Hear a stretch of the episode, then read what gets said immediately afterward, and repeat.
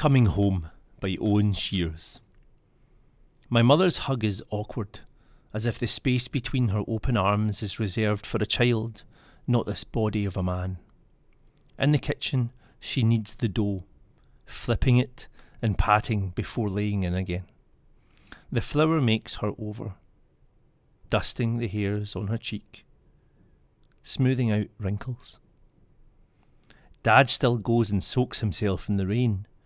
Up to his elbows in hedge, he works on a hole that reappears every winter, its edges laced with wet wool. Frozen breaths snagged on the blackthorn.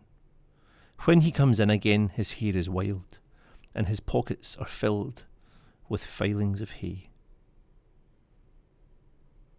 All seated, my grandfather pours the wine. His unsteady hand makes the neck of the bottle shiver on the lip of each glass. It is a tune he plays faster each year.